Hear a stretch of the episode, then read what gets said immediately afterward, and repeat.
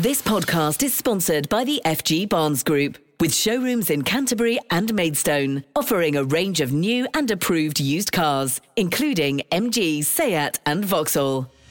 Kent Online News. News you can trust. This is the Kent Online Podcast. Nicola Everett. Hello, hope you're okay on Wednesday, May the 4th. Thanks ever so much for downloading today's podcast. And our top story today is that a prison guard who was armed with what's been described as a rapist's toolkit has been found guilty of attacking a prostitute at an Airbnb in Folkestone. The court was told how Richard Scaife was carrying an imitation handgun, bayonet, pierced condom, expired HMP ID badge and gaffer tape when he was arrested. At Kent Online, you can see video of the moment he was detained. Anish joins me now with more on this one. Ish, when did it happen? Well, the 46-year-old had turned up at the property last November and the victim has described him as smelling of alcohol at the time. She told police he locked the door and grabbed her by the throat before pulling out the gun. She went on to describe how she feared for her life and thought it would be her last day. Despite his rage, she managed to talk to him calmly while plotting how to escape. She eventually managed to alert the landlord and convince Scaife to leave as another customer was waiting outside. And can you tell us a bit more about what police found when he was arrested? Well, he was picked up on Tontine Street an hour after leaving the Airbnb. Officers then went on to discover 6 machetes, 14 lock knives, a samurai sword, 8 ball-bearing pistols and air rifles at his home. Scaife, who's from Camden Crescent, had denied doing anything wrong and even tried to claim the weapons were all for legitimate purposes, but a jury found him guilty of 2 counts of rape. He was remanded in custody and will be sentenced on July 29th. Ish, thanks ever so much. Kent Online News. Next today, and a couple whose baby died after choking on food at a Kent nursery have condemned a proposed relaxation of rules on the ratio of staff to children within care settings. Now, Boris Johnson's reportedly considering allowing nurseries to take in more youngsters without employing extra staff as a way to cut the cost of childcare. Oliver Steeper passed away in hospital 6 days after struggling to breathe at Jellybean's Day Nursery in Kingsnorth last September. His parents, Zoe and Lewis, have set up a petition against the move and have been speaking to Lucy. Didn't really believe it was happening, did we? No, I was two hours away. So I had the frantic dash to get back. You know, when someone phones you and says they're doing CPR on your son, especially, you know, when he was our first and our only child, I literally had to drop everything and drive back as quick as I could. And, you know, fortunately never really got to say goodbye because he never woke up from the point of passing out. So, yeah, it's terrible and it's an experience I certainly wouldn't wish upon anyone. What was Oliver like as a baby and as a child? Perfect, fluffy-haired, like his hair was constantly spiky. Laughed at everything, laughed at like the trees and birds. He used to watch the birds fly over, didn't he? Yeah. He was an absolute delight, you know, for first-time parents. We didn't know what to expect. You read everything online about, you know, parents having nightmare children not sleeping and whatever. And he was an absolute delight. I couldn't have asked for anything nicer, you know. It just, yeah. Super chilled. You don't want what happened to Oliver to happen to any other child, but you are a bit concerned about some potential plans from the government. Can you just tell me a bit about that? The reason why we set up the petition is just because we just think that adding more children to the numbers that an adult can be responsible for just seems to be a recipe for disaster, really, isn't it? Completely. When we read that article, it made me so angry, you know, because we've lost Oliver in a childcare setting. And if the numbers are even more, you know, diluted, it puts more children at risk, you know, and that's we want to use Oliver's legacy to go forward and use his name to protect other children. You know, that's why we started the petition. You know, we feel like because we've been through what we've been through, we've got a duty now almost to get the word out to stop this horrific train of thought by the Prime Minister. It's not even just about the risks, you know, putting that to one side. It's, you know, it's the mental health of the workers, like the carers, childminders, nursery staff, all of those people. Like, it's their mental health adding, you know, stress and more responsibility when they're already overstretched. And kind of about the quality of care as well, you know, the best will in the world that someone's not going to be able to give more children the kind of care that they would love to in terms of like early education, that kind of thing. So, it's all different, you know, when your child is in these settings, you know, that when we can't help them develop, you know, with things such, you know, playing and eating, and, you know, their staff are then helping your child develop. Mm. And if the numbers are increased, I don't see how that is safe and how it helps the child develop, because, you know, if it goes to 5 children to 1 adult, their attention span across those 5 children just becomes so much less, you know, and I don't see how that's safe at all. So far, nearly 10,000 people have backed their campaign. A police investigation into the circumstances of Oliver's death remains ongoing. A woman's been found guilty of attacking her friend with a knife at a birthday party in Herne Bay. The victim was slashed 6 times after a row broke out over money at a house on Sunnyhill Road in August 2020. 38-year-old Gemma Sparks, who now lives in London, tried to claim self-defence but was convicted of wounding with intent, and she'll be sentenced next month. An 18-year-old motorcyclist from Gravesend has died in hospital following a suspected hit and run. The bike he was riding collided with a car on Court Road in Orpington on Sunday evening. A woman was arrested on suspicion of failing to stop and failing to provide a breath sample. She's since been released under investigation. The brother of an elderly Sittingbourne woman who had £12,000 stolen by her carer says justice hasn't been served following her lenient punishment. Gemma Day took money from the bank account of a couple she was supposed to be looking after. The 30-year-old from Victoria Street in Sheerness avoided an immediate prison sentence and was ordered to pay back just £1. This podcast is sponsored by the FG Barnes Group, with car dealerships in Canterbury and Maidstone. Now, senior judges are today reviewing the sentence of the Kent man who kidnapped and murdered Sarah Everard. The 33-year-old was kidnapped from the streets of London in March last year, and her body was later found in woodland near Ashford. Former Met Police officer Wayne Couzens from Deal will have his appeal heard along with 4 other killers. Joshua Rosenberg is a legal expert and has more details. Normally, a court which passes a life sentence for murder has to set a minimum term before the offender is considered for release on licence. In the most basic cases, that can be 15 years, perhaps even less. If there are 2 people killed or various weapons are used, it can be 30 years.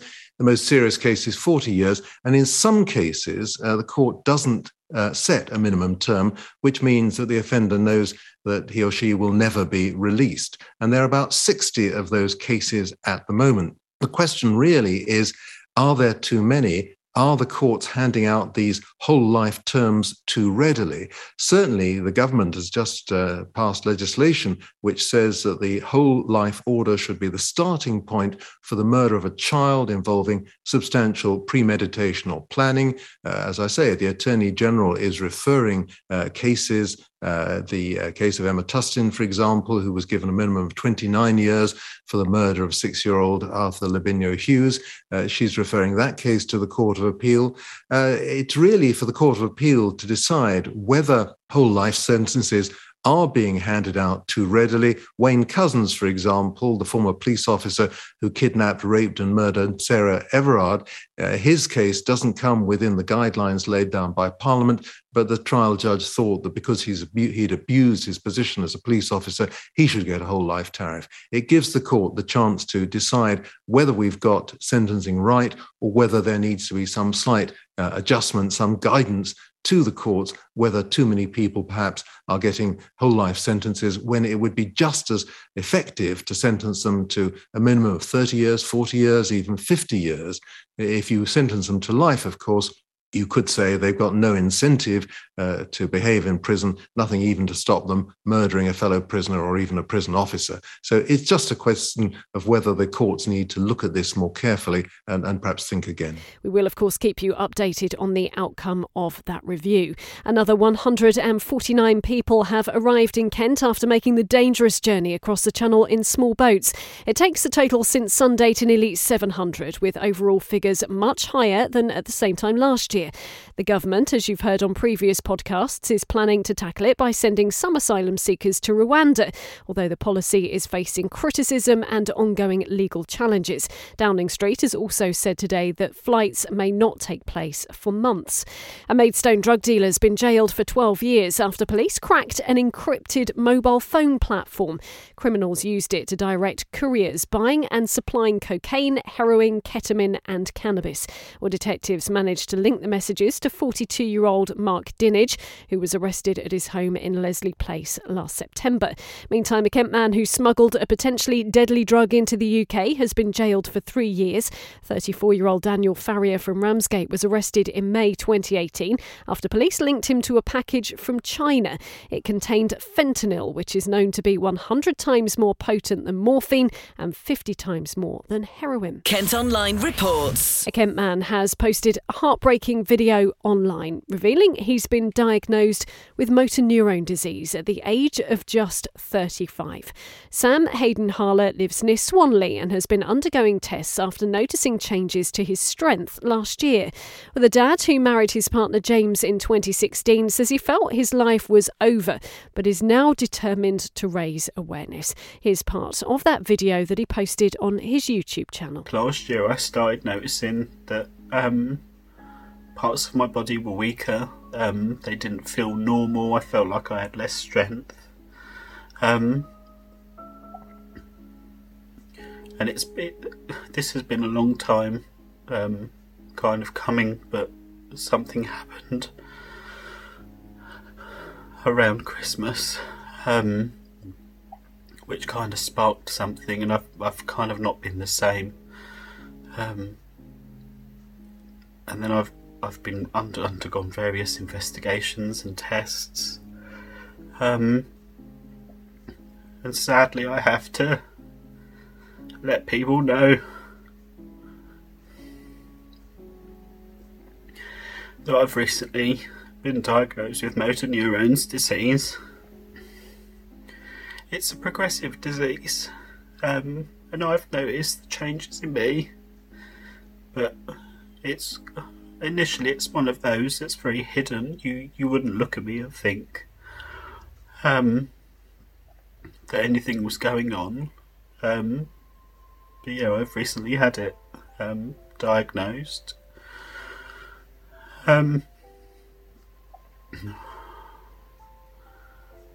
All I can say is that I start living from now. I've already said to my team, the health people behind it, I don't want to know kind of prognosis, etc.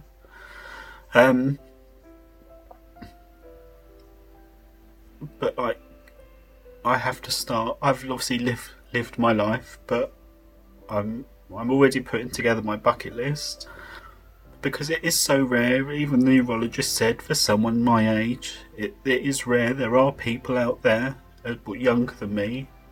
And it's usually onset later in life, and I'm going to do my absolute hardest to raise money for MND, because it's so underfunded, and the research around it and things that can help and treatments. Obviously it's not curable, there's just things in place they can do to slow it down. But I apologise if this triggers anybody or upsets people, but it's kind of the easiest way that I know in which to tell others, and it's out there. I don't have to worry about that anymore. Not that I would worry anyway, but I know so many people, and I just want people to know that that's the reality.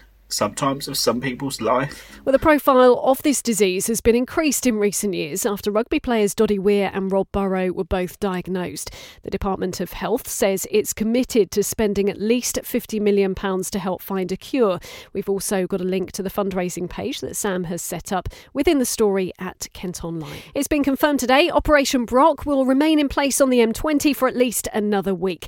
The Kent Resilience Forum has described it as a precaution to manage freight traffic heading towards the Channel crossing. P&O ferries have now resumed passenger services on the Spirit of Britain, but the Pride of Kent failed another safety inspection yesterday. It's a year since a huge explosion destroyed several homes in Ashford and left 7 people injured. The blast happened on Mill View in the Willsborough part of town just before 8 in the morning and was caused by a leaky portable gas heater. Well, 4 homes had to be demolished and the site remains cordoned off today. Work is underway, though, to find an architect so those properties can be rebuilt. You can read our special report by heading to Kent Online. A Kent man has saved the lives of 2 women and a 6-week-old baby who became trapped in flats when a trolley full of rubbish was set alight in Sheerness. Heat from the blaze had started to melt a gas meter on the wall of the building on the High Street on Saturday. Steve Shepherd had to be checked over by firefighters and says his shoes had melted. An investigation into the suspected arson is now underway. There are plans to crack down on ugly shop fronts in Canterbury. Bosses say a number of stores have got away with using non-traditional materials and oversized signage, which harms the city's rich heritage. They're investing up to £200,000 in more enforcement staff and lawyers to make sure conservation guidelines are followed. And finally today, there could be a heatwave in Kent later this month. The Met Office reckons temperatures could reach 23 degrees in the middle of May. April was also warmer and drier than usual. Kent Online Sports. Starting off with tennis, and Kent's Emma Raducanu is out of the Madrid Open. She lost in the 3rd round to Ukrainian Annalina Kalinina. The 19-year-old US Open champion from Bromley will be back in the UK to pick up her MBE at Buckingham Palace today. And in football, Steve McKim has spoken of his shock after being sacked as Tunbridge manager. It came just 24 hours after Angels secured their safety in National League South with a 2-0 win over Eastbourne. He'd been in charge since 2014 and led the side to promotion 3 years ago. We're told Academy manager Tom Parkinson will take charge of the final game of the season. Tunbridge Angels fans, you can let us know what you think by heading to the sports pages of Kent Online to leave your thoughts. Well, that's all from us for today. Thanks ever so much for listening. Don't forget, you can follow us on Facebook, Twitter and Instagram. You can also get access to the ad-free Kent Online premium site. You need to subscribe to do it. Just head to kentonline.co.uk/subscribe. News you can trust. This is the Kent Online podcast. This podcast is sponsored by the FG Barnes Group, with showrooms in Canterbury and Maidstone, offering a range of new and approved used cars, including MG, Seat and Vauxhall.